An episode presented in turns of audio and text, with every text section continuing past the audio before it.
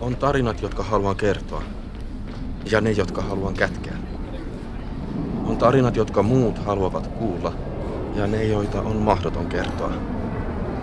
Kun lapsi pääsee pakolaisleiriltä kohti turvaa, kun hän ei enää joudu palaamaan, silloin hyväksymme hänen tarinansa omamme rinnalle. Koska nyt olen tässä. Menneisyyteni on osa yhteistä tarinaa. On vuosi 2015 Suomessa, maailmassa. Pariisilaisen kaupan ikkunassa lukee juutalainen. Helsinkiläisen moskeijan seinässä kebabit ulos. Puhutaan 30-luvun paluusta. Mutta maailma ei muutu samalla tavalla, vaan aina uudella. Joku puhuu kvanttifysiikan havainnosta, jonka mukaan aika on kaksisuuntainen polku. Menneisyys ei ainoastaan muovaa tulevaisuutta, vaan samaan aikaan tulevaisuus muovaa menneisyyttä. Äiti oli meillä kylässä. Pesi astioita käsin, ei luota tiskikoneisiin eikä meidän nuorten, kuten hän sanoo, kykyyn pestä lautasia ja laseja kunnolla. Auralla oli supistuksia ja hän makasi sohvalla ärtyneenä, ehkä kivun vuoksi. Tai ehkä äidin, joka puuhasi keittiössä kuin kotonaan. Ei. Vein Auralle lämpötyynyä. Keittiössä särkyi jotakin. Äiti oli kontallaan lattialla keräilemässä lasinsiruja. Erbilissä. Ote oli liven. Ensi viikolla. Okei. Okay. Sairaalassa äiti kertoo haluavansa kuolla Najafissa, synnyinkaupungissa. Ymmärtääkö Aura? Ei täällä. Aura ymmärtää kaiken. Poraa hoitotaso ennen kuin lähdet. Pora. Silmäluomien takana vilisee Seinään. verenpunaisia Muistatko? pisteitä. Niin, että se voi taittaa alas Niiden silloin, takana mustavalkoisia kuvia. käydään. Meidän kylppäriin ei mahdu muuten. Ihmisen raajoja. Mikä on? Mä hoidan sen. Ennen lähtöä. Ennen Hän silittää vatsansa ja kuiskii jotain niin hiljaa, etten kuule sanoja. Ulkopuolisuus vihlaisee samasta kohdasta kuin aina. Isä oli poissa kuukausia, vuosia. Äiti oli yksin meidän kanssamme. Hän nukkui pakolaislehdillä, ohuella patjalla ja synnytti kynttilän valossa. Mitä lääkäri sanoi? Lähtöaulan penkit ovat täynnä. Mitään vakavaa. Mieliä liian ohuissa vaatteissa. Meillä on keveät kantamukset, Mikä? hiljainen ääni ja lannistunut katse. Sydänleikkaus. He ovat palaamassa kotiin. Millainen? Olemme matkalla Irakiin. Sydänleikkaus. Istun seinän viereen lentolaukkuni päälle ja kirjoitan Googlen hakukenttään sanat. Avosydänleikkaus. Kuolleisuus. On 20 vuotta siitä, kun meidän perheemme lähti Irakista. Ja nyt alkaa uusi aika, isä sanoi äidille, kun Saddam kymmenen vuotta sitten käveli hirttopaikalle Korani kainalossaan ja kieltäytyi vetämästä huppua kasvojensa suojaksi. Ei noin voi sanoa. Videolta kuului, miten yleisö herjasi Saddamia. Ihmiset tanssivat ja lauloivat. Saddam on kuollut. Hänen kuolemaansa ei enää tarvitse rukoilla. Joka kerta kun menen Irakiin, sydämeni särkyy. Pakolaisiksi lähtevät uudet ja taas uudet ihmiset. Irak on maailman vaarallisimpia maita. Ne, jotka nyt lähtevät Irakista, jättävät maan, jonka katujen vierillä räjähtelevät autot ja lapset kulkevat räjähdeliivit yllään. Vallankumous on ohi. Vuosi 1958. Olen viisivuotias. Pikkusiskoni Marva neljä. Bagdadin radio kertoo armeijan vapauttaneen kansan. Asumme hiekaverisessä talossa Najafissa, maanalaisten labyrinttien kaupungissa. valitsemansa kuninkaalliset on syösty vallasta.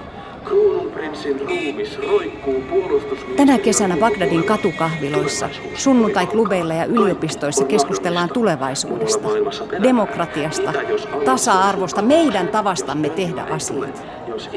Tänä kesänä uimalat, puistot ja kadut ovat täynnä. Tänä kesänä hymyilevät naiset ja miehet. Kaikki puhuvat tulevaisuudesta ja toivosta. Nyt Bagdadin kaduilla ei pelätä. Me asumme Nasafissa. Talomme on pieni. Portti johtaa kapealle kujalle, jonka reunukset ovat täynnä samanlaisia hiekanvärisiä taloja.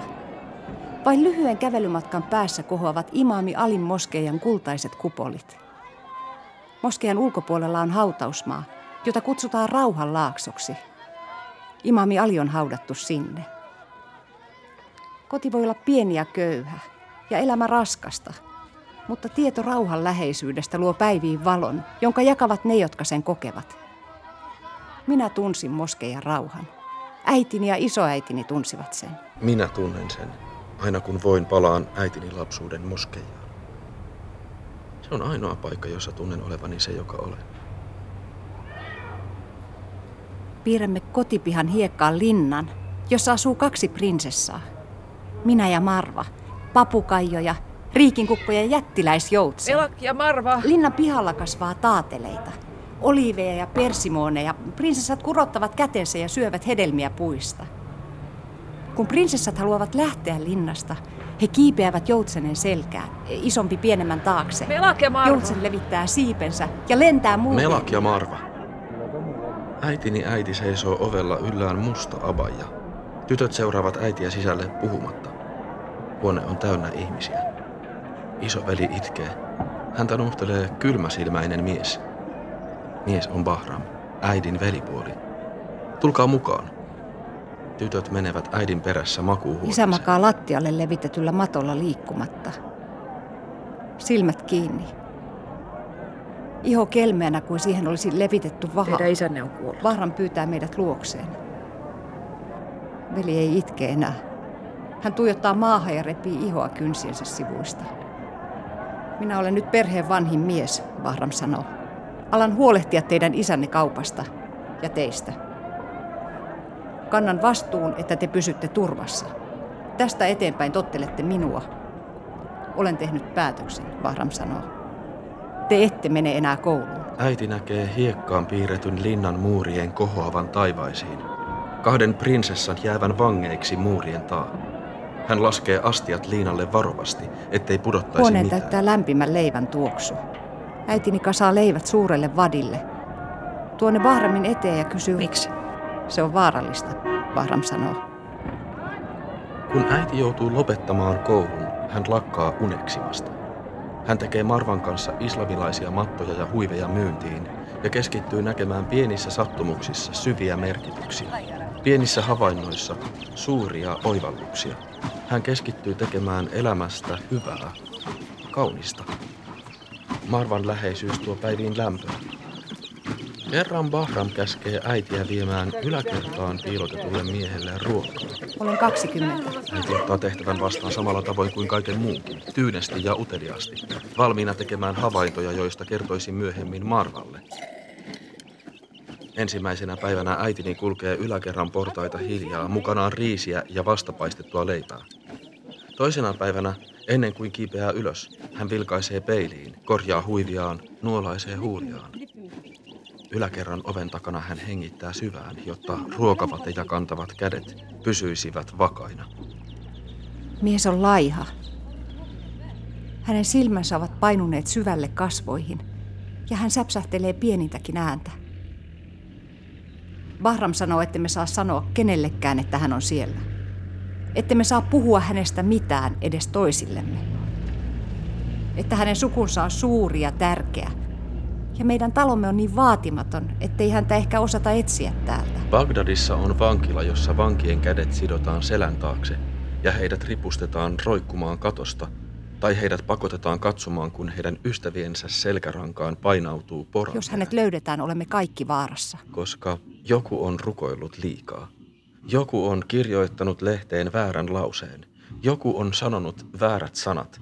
Jonkun naapuri, sukulainen tai kollega on sanonut, että hän on uhka diktaattorille, vaikkei hän edes tiedä, miten diktaattoria uhata. Kerrotaan, että diktaattori on tilannut Saksasta lihamylly.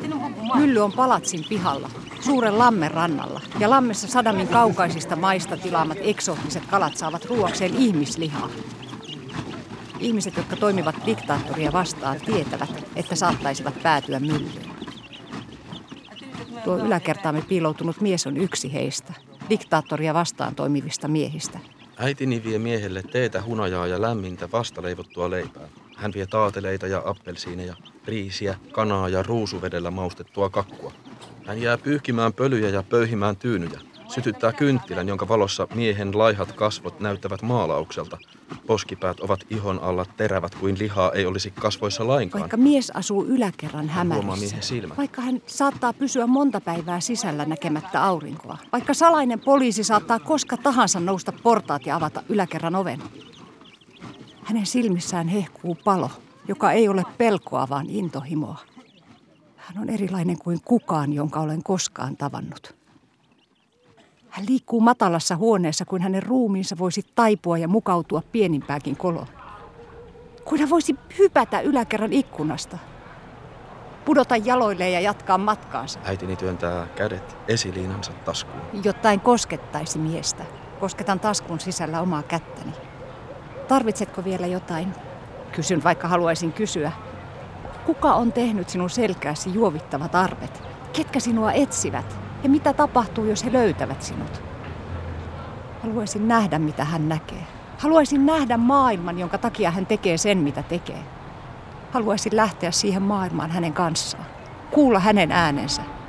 Iltaisin sängyssä kuuntelen hänen askeleitaan. Suljen silmäni ja toivon, että avioliitto järjestettäisiin nyt. Tämän miehen kanssa. Äiti kantaa yhä mukanaan valokuvaa, joka on otettu ensimmäisen hääpäivän iltana. Hän istuu leveällä sängyllä silkkilakanoiden päällä. Yllään valkoinen mekko, jossa on läpikuultava yläosa ja pitkä hohtava helma. Hiuksillaan huntu, vieressään oma äitinsä, minun mummini, ja sisko. Naiset puristavat toisiaan käsistä. Häät kestivät seitsemän päivää. Toinen kuva on otettu häiden jälkeen, jonakin iltana äidin elämän onnellisimpana vuonna. Mies ja nainen seisovat vierekkäin. Miehen käsi naisen olkapäällä, katse käännettynä naiseen. Turkoosi mekko jättää naisen pyöreät olkapäät paljaiksi. Miehen yllä on hyvin leikattu puku. He ovat lähdössä viettämään iltaa. En muista enää, minne olimme Kolmas menossa. kuva on mustavalkoinen. Äitini ja isäni sekä isäni vanhemmat ja sisarukset seisovat puistossa palmujen edessä. Naisilla on käsivarsillaan eväskori. Perheet ja ystävät kokoontuivat puistoon Tigrisin lähelle. Sinun isäsi perhe rakasti sellaisia retkiä. Neljännessä kuvassa on pieni poika, yllään valkoinen lammasturkki. Poika seisoo punatiilisen talon portailla ja katsoo kameraan sillä tavalla kuin lapset usein valokuvissa katsovat, samaan aikaan uteliaasti ja ujosti, tilannetta epäillen. Minä olen kuvan poika. Kuvassa on alku, josta olisi voinut jatkua toisenlainen tarina. Isäsi vei meidät vuoristoon. Siellä puut olivat korkeita ja ilma raikasta. Ystävät tulivat mukaan hoitamaan sinua. Viimeisessä kuvassa on vankila. Vankilan portilla seisoo nainen. Yllään yksinkertainen edestä sidottu harmaa mekko. Vankilan, josta vuosia myöhemmin koko maailma näki kuvia. Kuvia, joissa maailman mahtavimman armeijan sotilaat rikkovat kaiken, mikä muslimeille on pyhää. Tämä valokuva on otettu aikana, jolloin vankilan tunsivat vain irakilaiset. Palatko päivälliselle? Tietysti. Olen yksi vuotias. Jotakin? Ja äiti on neljännellä kuulla raskaana. Aamuisin äiti voi huonosti ja isä kuorii hänelle appelsiineja ja vie lohkot pienellä tarjottimella makuuhuoneeseen. Sitten isä Papa lähtee. tulee ihan pian takaisin. Yritän juosta hänen peräänsä. Kaadun. Habibi. Äiti nostaa minut syliin. Ei hätää, kaikki on hyvin. Äiti paistaa kanaa ja keittää vihreitä papuja. Maustaa tillillä, keittää riisin ja valuttaa jogurtista paksua ja lohkeavaa. Äiti vilkaisee kelloa. Hän levittää liinan lattialle kattaa. Talon ohi ajaa raskaita autoja. Äiti vilkuilee niitä verhojen takaa. Ilta pimenee. Äiti ottaa minut syliin ja syöttää. Korjaa astiat lattialta, pakkaa ruuat, odottamaan isää. Kylvettää minut, vaihtaa vaipan ja pyjaman, nostaa sänkyyn, piirtää selkääni kukkien ja perhosten kuvia, laulaa minut uneen. Kuluu kuukausia. Habibi. Kerran aamuyöllä Ei hätää, huone kaikki on on hyvin. täynnä äidin huulua. Käytävältä kuuluvat mummin ja setien askelet. Sängyn laita on liian korkea. Kukaan ei ota minua syliin. Äiti! Vedän polvet suuta vasten, Äiti! kädet korville. Painan hampaan ihoon. Katu on pimeä. Supistukset polttavat. Tajunta on kivusta samea. Haluaisin romahtaa maahan ja antaa kaiken tapahtua, kuten tapahtuu. Lapsen syntyä kadulle tai äitini käsiin. Mitä tahansa, kunhan kipu loppuisi. Olen polvillani maassa. Auto lähestyy. Äitini suojaa minua abajansa helmalla. Ehkä edes salainen poliisi veisi vanhaa naista. Valot sokaisevat meidät. Jos se ajaa päälle, me kuolemme nyt. Auto pysähtyy. Ihan viereemme. Kuljettaja on vanha mies. Kyydissään nuori mies, melkein poika. Saddamin armeijan asussa. Äitini rukoilee hiljaa. Jos he pidättäisivät meidät, lapsi syntyisi Saddamin selliin. Jos he ampuisivat meidät, pojallani ei olisi ketään. Minulla ei olisi ketään. Tarvitsetteko kyydin, kuljettaja kysyy. Äitini katsoo armeijan asuun pukeutunutta miestä. Ehkä kauhu valuu hänen silmistään, ehkä katse on tyhjä. Vien poikani armeijaan, kuljettaja sanoo. Voin viedä teidät ensin sairaalaan. Shukran. Hän on Badr, täysikuu. Äiti täyttää pikkuisen altaan oliiviöljyllä. Kylvettää vauvaa siinä joka päivä. Istun vieressä. Äiti kertoo minulle samoja satuja kuin ennen, mutta kaikki on toisin.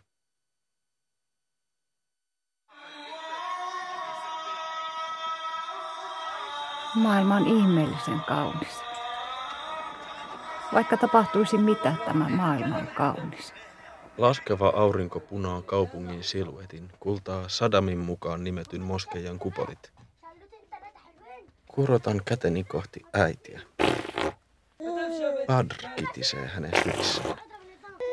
Äiti painaa hänet rintaansa vasten, taputtaa peppua.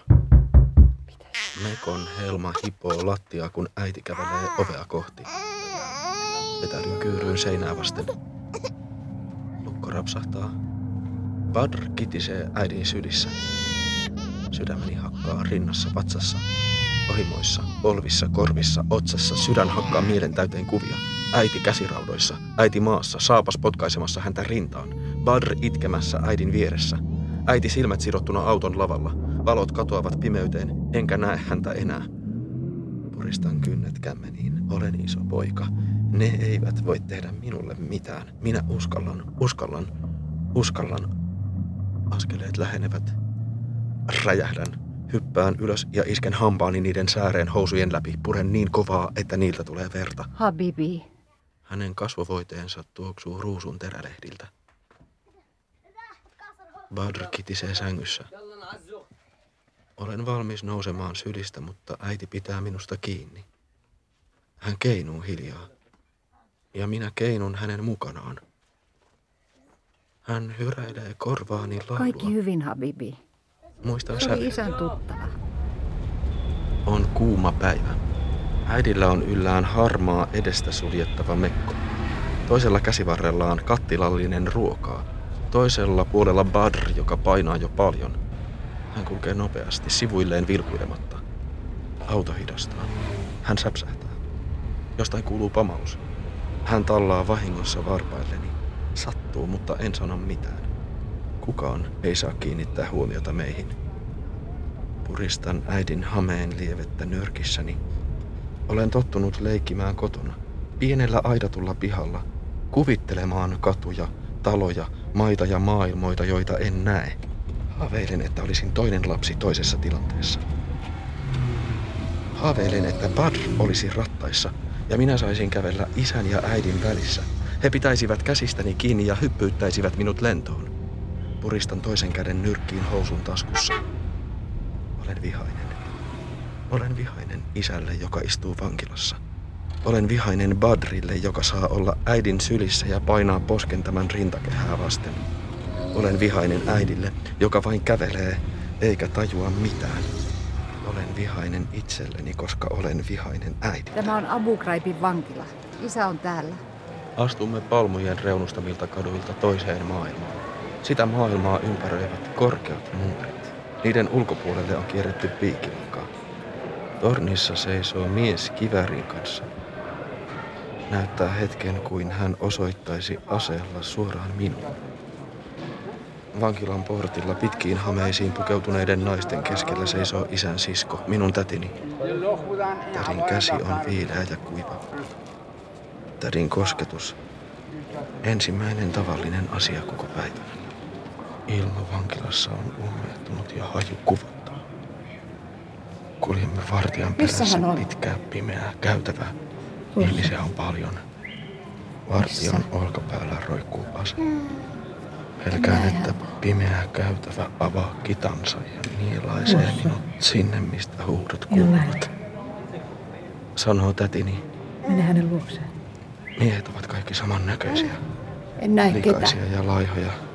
Yllään kauhtuneet alusvaatteet, sorisluut, lapaluut ja kylkiluut niin terävinä, että niiden muodot näkyvät pimeässäkin. Luisevista kasvoista nenät sojottavat kuin nokat. He näyttävät ahtaaseen häkkiin suljetuilta linnuilta. Katseesta hohkaa kauhu. Suljen silmäni. Avaan ne vasta kun pääsen pois. Mitään tästä ei ole olemassa. Ei vankilaa, ei isää. Kätken kasvoni äidin hameeseen. Haluan pois tästä huoneesta, talosta, kaupungista, maasta. Ei. Haluan kohottaa käteni ja nousta ilmaan, lentää Kuka? pilvien taakse jonnekin, missä Kuka valo on kirkas ja ilma raikasta. Haluan jonnekin, missä voin elää äidin ja. Badrin kanssa rauhassa. Ilman tuota kammottavaa lintumaista miestä, joka kuuluu tähän huoneeseen, pimeään maailmaan, jolla ei ole mitään tekemistä meidän elämämme kanssa. Äiti näyttää erilaiselta. Huulet ovat punaiset ja kiiltävät. Korvissa ja ranteissa on kultaiset Isä renkaat. pääsee vapaaksi huomenna. Hän palaa meidän luoksemme nyt. En halua tänne lintumaista Jumala. miestä, joka luulee veljääni halua. tytöksi. En halua sitä hajua. Tässä. Porokkaa olkapäällä. Juo vähän vettä, Habibi. Enkä halua, että hän ottaa äitiä kädestä ja vie hänet pois minun luotoni.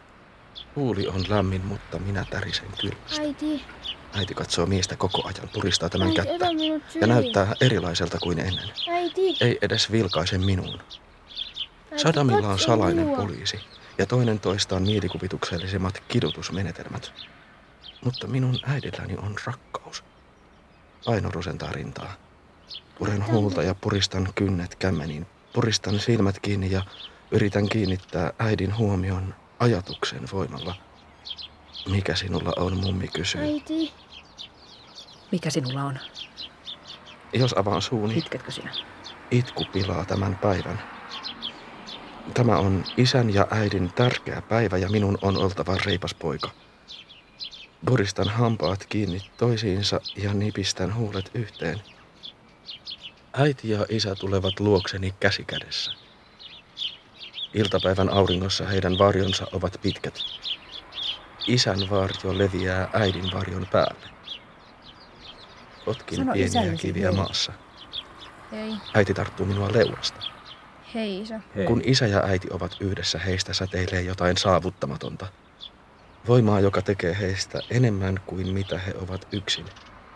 Niin kuin kaksi taivaankappaletta, jotka toisiinsa törmätessään alkavat säteillä. Meidän pitää Äidin lähteä. kädet tärisevät, kun hän haluaa silittää sotaa. meitä. Vatsa painuu selkääni vastaan. Sinun isäsi ei halua osallistua siihen. Hän taistelee diktaattoria vastaan. raskaana. Ei Sanat hajoavat. Habibi. Kuulemme vain laukaukset. Isä on taas poissa. Täällä minä Nasrat olen on syntynyt. pyhiinvaeltajien Tässä kaupunki. talossa. Auringonlaskun aikaan satujen Tässä me kaupunki. leikimme. Moskeijoiden kupolit Tuo ovat meidän kultaa. salainen piilomme. Purppuraista taivasta Tuossa vasten ne äiti ovat leipoi kauneinta, leipää. mitä olen nähnyt. Tietysti äiti on kotoisin juuri täältä, satujen kaupungista. Äiti osaa tehdä Näitä jokaisesta talosta, jokaisesta huoneesta, jokaisesta hetkestä kauniin. Äidin ääni ei värise Kädet eivät tärise. Silmät ovat kirkkaat ja huulet punatut. Hänen ihonsa tuoksuu ruusuvedeltä. Isä on palannut. Jos joku jossain Hän kysyy ei ole isästä, sama mies, joka istui teidän pitää vankilassa sanoa, seinän että hän on vieressä. vanha mies. Isällä on pitkä parta, pitkä kaapu ja kävelykeppi. Ulos mennessään hän nojaa siihen ja kävelee ontuen, vaikka kotona hän ei on. Olen neljävuotias. Pukeudun olivin vihreisiin shortseihin, samanväriseen paitaan, valkoiseen vyöhön ja kravattiin. Siinä asussa kävelen ensimmäistä kertaa päiväkotiin. Asettelen askeleni äidin liehuva helmaiseen varjoon ja painan mieleeni reitin, jota kuljemme. Sinä päivänä ja seuraavina päivinä karkaan päiväkodista. Kuljen yksin kotiin. Pieni poika kravatti kaulassa Nasafin valkohiekkaisilla kaduilla. Saan haluamani. Pääsen takaisin kotiin, äidin naurun ja rannerenkaiden helinään. Kotona leikin Badrin kanssa sotaa, salapoliisia ja piilosta.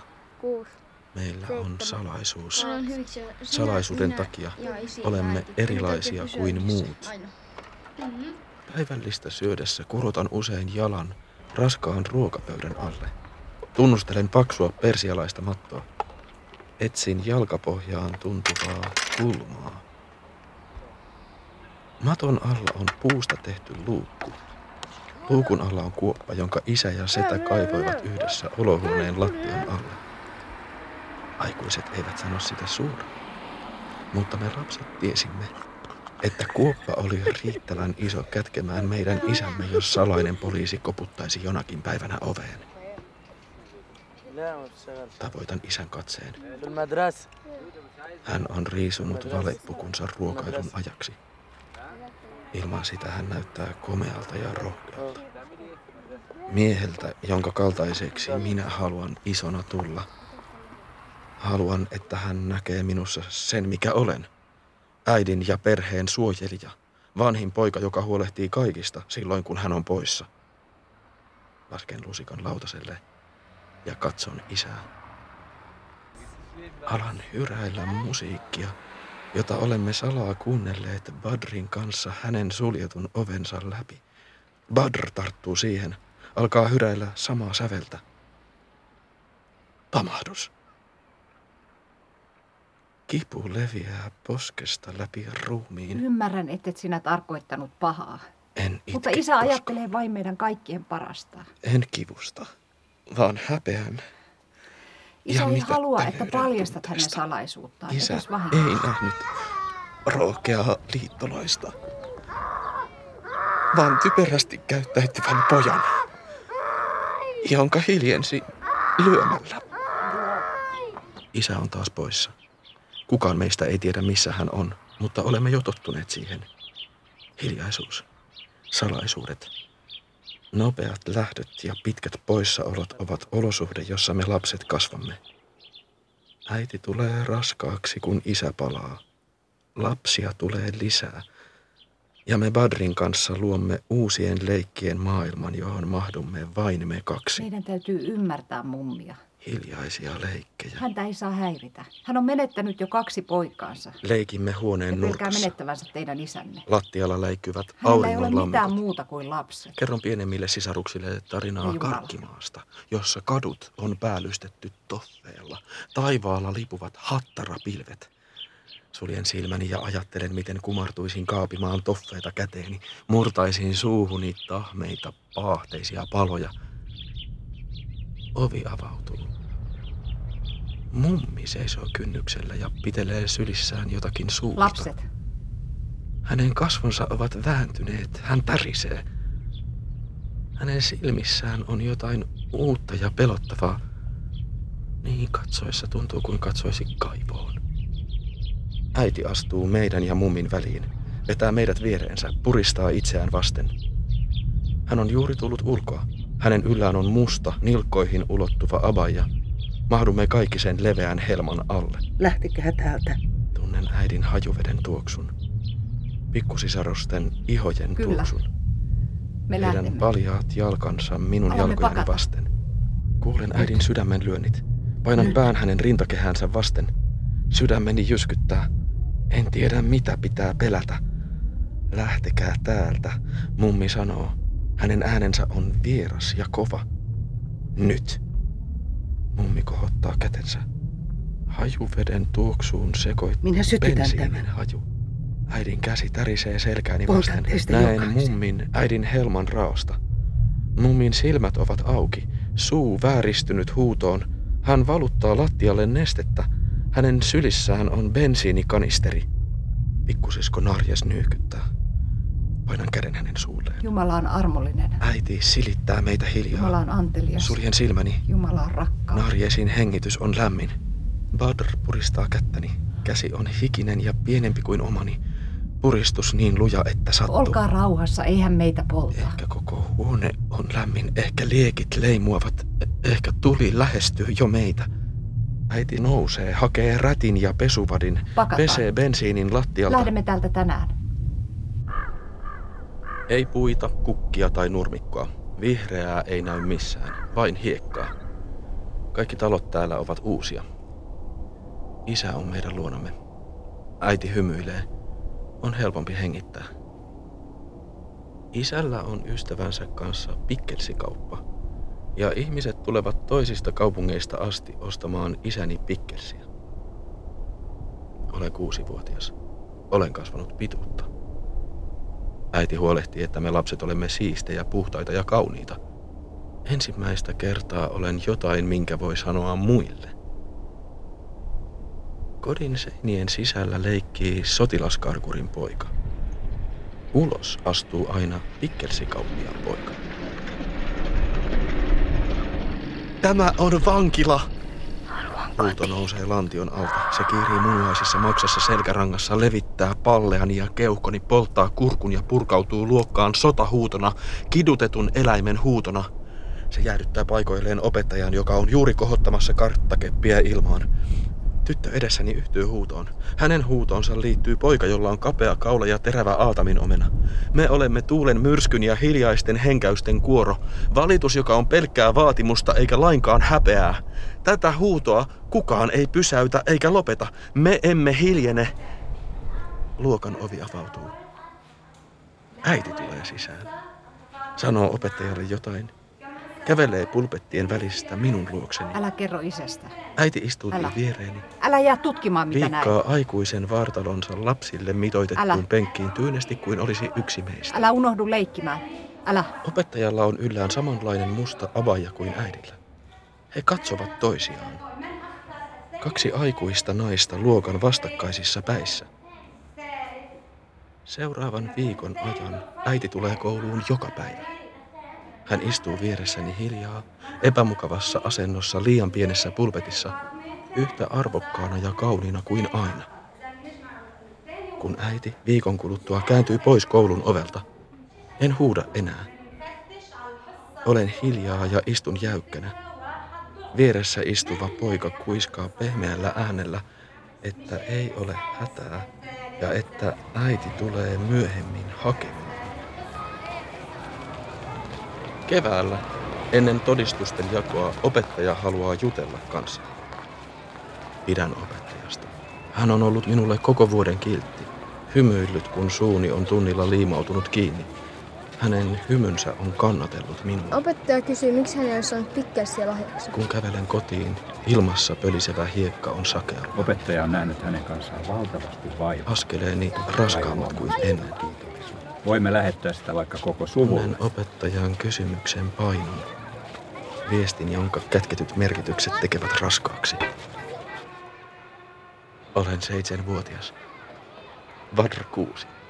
Sen jälkeen kun aloitin koulun, olemme alkaneet leikkiä myös muiden naapuruston lasten kanssa. Tiedämme säännöt, sen mistä saa puhua ja mistä on vaiettava. Kun meitä on kaksi, selviydymme aina. Nyt seisomme tylsän perheen ovella. Perhe on tylsä, koska kaikki lapset ovat tyttöjä, eivätkä he pelaa marmorikuulilla meidän kanssamme. Soitan ovikelloa. Painan korvani ovea vasten ja kuuntelen, kun askeleet lähestyvät. Sydämeni hakkaa. Badra hiittää nyrkkinsä. Kuulen miehen äänen oven takaa. Hän huutaa jotain, ehkä vaimolleen tai tyttärilleen. Vielä hetki, ajattelen. Vielä pieni hetki. Kuulen lukon rapisevan. Annan katseellani merkin. Nyt! Nyt! Karkuun! Ovi aukeaa. Emme ehdi pakoon. Mitä hemmettiä te teette? Tietääkö teidän isänne, että Mies juoksette pitää täällä meistä kiinni koko matkan kotiin soittelemassa ovikelloja ja herättelemässä Katson ihmisiä? katua askelistamme pölisevää hiekkaa, miehen pitkää ja Badrin ja minun lyhyitä parjoja. Marmorikuulat painavat taskujani. Arvioin, kuinka paljon rahaa saisimme, jos myisimme kaikki kuulat. Voisimme hämätä miestä, juosta pakoon, liftata ohiajavan auton kyytiin ja lähteä Bagdadiin. Mies puristaa hartiaani kovemmin. Painan katseeni maahan. Silmiin lentää hiekkaa, puristan marmorikuulia taskuissa, hiekka kirvelee silmiä. Äiti avaa oven. Teidän poikanne soittelevat siestan aikaan ihmisten ovikelloja. Nämä pojat eivät tee sitä enää koskaan. Kuulen äidin ystävällisen äänen takaa myrskyn, joka repii, mutta koskaan ei nouse hänen sisältään. En pysty katsomaan äitiä. Mies kiittää ja äiti ohjaa meidät sisään. Hän on samanlainen kuin ennen, mutta kaikki on toisin. Vatsani on kipeä. Olemme Badrin kanssa hiljaa molemmat omassa maailmassamme ja odotamme isää kotiin.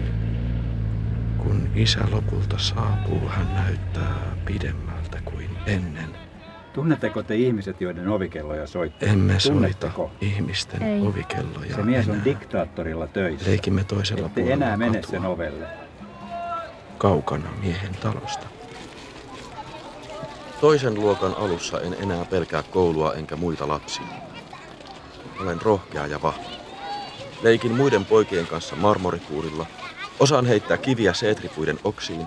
Olen tarkka ja taitava heittäjä. Saan itselleni makeimmat hedelmät. Seison pihalla, ruskeassa turkistakissa ja katson, kun muut pojat painivat. Haluan painiin mukaan. Idiootti! Kotona en kehtaa kertoa totuutta. Meidän pitää puhua hänen vanhemmilleen. Millaisilla sanoilla voisin selittää, Annetaan opettajan hoitaa se asia. Minä haluaisin hoitaa sen että asian. halusin lyödä ja halusin tulla En lyödyksi. halua, että hän joutuu kärsimään minun salaisuuteni. Halusin tapella. Niin kauan kuin sinä pakenet sotaa, meillä ei ole Tuntea vaaraa. veren, ihon, luun, maan. Halusin tuntea toisen ihmisen voiman ja kokeilla omiani. Satuttaa ja tuntea kivun. Halusin, että joku hiljentää minut, muovaa toisenlaiseksi, rikkoo ehjäksi. Avolava-autot ajavat Nasafin kaduille, mutta nyt me emme pelkää. Autojen lavoille ahtautuneet miehet eivät etsi isäni ja hänen kaltaisiaan, vaan diktaattorin puolueen jäseniä. Minä ja Badr seisomme kadulla, kun kapinalliset ajavat lava-autoilla meidän kortteliin. Tunnetteko diktaattorin tukijoita? He ovat meidän Näkää meille, puolella. missä he Mä asuvat. tiedän, missä diktaattorin kannattaja asuu. Mä voin näyttää sen. Tarkkailemme, kun vallankumoukselliset koputtavat tylsän perheen ovelle. Suussani maistuu rauta. Ovi avautuu. Ovella on miehen vaimo. Takana on kaksi tytärtään. Vatsaani koskee. Myös meillä äiti avaa aina oven. sotilaille talo. Ja isä on aina Miten te piilossa. voitte tehdä jotain noin typerää? Puristan jos silmäni hänet kiinni. tapetaan ja hänen tyttärensä jäävät orvoiksi? Mitä meille tapahtuu sitten, kun hänen puolensa taas on vallassa? Lyöntien jättämään kihelmöintiin sekoittuu vahvempi polte. Häpeä. Minä ja Badr olemme ilmiantajia. Minä olen ilmiantaja. Kuulen seinän takaa äidin loittonevat askeleet. Kaikki päättyy nopeasti. Diktaattori sulkee tiet ja lähettää joukkonsa jahtiin. Murskaa kaupunkiin tulleen toivon kuin pikkurinnun niskan. Lähdemme joulun jälkeen. Pilvettömällä taivaalla näkyvät tähtikuviot. Niiden mukaan voisi suunnistaa. Auton lavalla ihmiset istuvat vieri vieressä peloissaan. Leirillä katselen Saudi-Arabian punertavaa hiekkaa. Ensimmäistä kertaa elämässäni olen paikassa, jossa perheemme ei ole yksin, vaan jokaisen lapsen vanhemmilla on salaisuus.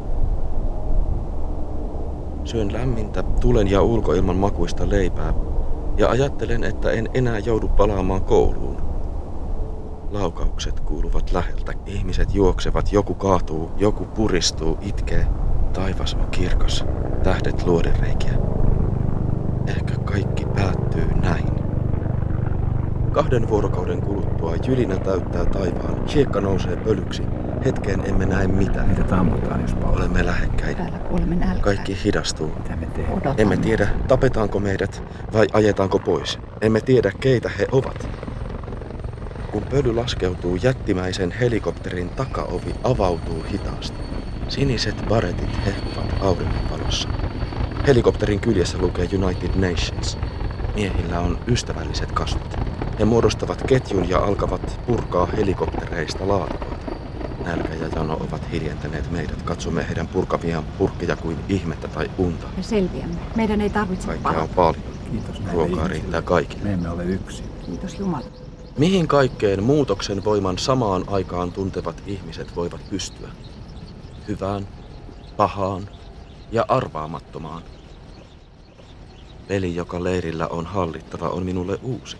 Siinä pelissä minä olen hyvä. On helppo arvata, mitä aikuiset haluavat kuulla. Mikä saa heidät sanomaan, että olen fiksu poika.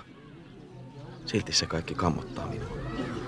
Haluaisin, että he, joilla on voimaa, valtaa ja kokemuksia, olisivat minua ylempänä, salaperäisempiä, tavoittamattomia. Haluaisin, että he näkisivät minun lävitseni paremmin kuin minä heidän. Jos he, vahvimmat, ovat niin yksinkertaisia, kenen puoleen voi kääntyä, jos kaipaa turvaa, viisautta, hyvyyttä, joka ei ole ostettavissa? Kuka estää minua tekemästä pahaa? Ei hätää. Teltta repeää. Ei hätää. Äidin kankaat ja korut lentävät tuuleen. Äiti. Mitä haluat? Äiti sitoo meidät teltan Etsi tolppaan kukaan, että ja kietoo kätensä ympärillemme kuin siivet. Missä? Täällä Kun aavikolla. punainen myrsky nousee, leirillä. äiti on taas Miksi raskaana. sinä sitä mietit? Isä on taas pois. myrsky meitä. Kun Fatima syntyy, Isä on palannut. Se nainen työnsi kynttilä minun jalkoväliini nähdäkseni. Aavikolle nousee parakka. Niistä tulee meidän koulumme. Olen oppinut keinot, joilla pärjää koulussa ja välitunneilla. Opin lukemaan nopeasti. Tiedän, mitä opettaja tahtoo ja osaan olla kiltti. Minulla on nopeat aivot. Keksin tarinoita ja vitsejä. Ja jos joku sanoo minulle ilkeästi, osaan vastata vielä ilkeämmin. Salaisuutta ei enää ole. Kaikkien lasten isät ovat samanlaisia kuin minun isäni. Leili on poikkeustila, mutta täällä meidän perheemme on normaali. Kerran myöhästyn koulusta toisen pojan kanssa. Kävelemme yhtä matkaa, askelemme ovat letkeät ja rennot. Emme pidä kiirettä, vaikka aikaa on vähän. Katso, skorpioni. Pienikin määrä tuon myrkkyä Kun pääsemme luokkaan, tunti on jo alkanut. Keuhko. Sankarit tuli. Nautin tilanteesta. Nautin siitä, että olen hetken kaikkien edessä jotakin muuta kuin taitava, vaikeatkin asiat nopeasti oppiva poika. Olen poika, joka päätyy koulumatkalla seikkaan. Kädet eteen. kokee jotain, mistä muut eivät tiedä. Aavikolle on syntynyt kauppoja, joissa myydään kaikkea, taateleista ja hunajasta, rannekoruihin, nukkeihin ja leikkiaseisiin. Yhdellä pojalla on videopelilaite. Koulun jälkeen minä ja Badr menemme hänen luokseen ja pelaamme kuumassa teltassa tuntikausia taistelupeliä. Badrin kanssa olemme nähneet yhdessä kaupassa samanlaisen videopelikoneen kuin sillä pojalla. Ja usein iltaisin juoksemme kaupan luo tutkimaan konetta. Ostan teille pelin, jos pääsemme pois. miten isä asentaisi sen telttamme nurkkaan ja miten me istuisimme vieretysten pelaamassa. Emme joutuisi anelemaan lupaa keneltäkään muulta. Etköhän ne valitse. Ehkä viisaammat. Emme ole koskaan nähneet sellaisia aikuisia. No sitten sulle ei toivoa. Tai kauneimmat. No sit mulle ei toivoa. Heillä on vaaleat, ohuet hiukset. Miehillä harmaat puvut, naisilla ohuet puserot. Ja lyhyemmät hameet kuin äideillä koskaan. He valitsevat ihmiset, jotka pääsevät täältä pois. Se tapahtuu niille, joita ei valita. Iltaisin kun muut sisarukset He nukkuvat, jäävät. kuuntelen isän ja äidin keskustelua ohuen verhon takaa. He miettivät, mitä meidän pitäisi sanoa niille ihmisille. Ikuisiksi tätä yksin. Eivät varmaan. Mitä sitten? Mitä uskaltaisimme kertoa? Mitä jos isä kertoo kaiken ja he eivät usko? Mitä jos heihin ei voi luottaa, Siihen asti, että kotiin on turvallista palata. En tiedä, se ei ole koskaan jos turvallista. tiedot päätyvät salaiselle poliisille, jos joudumme jäämään, jos joudumme lähtemään?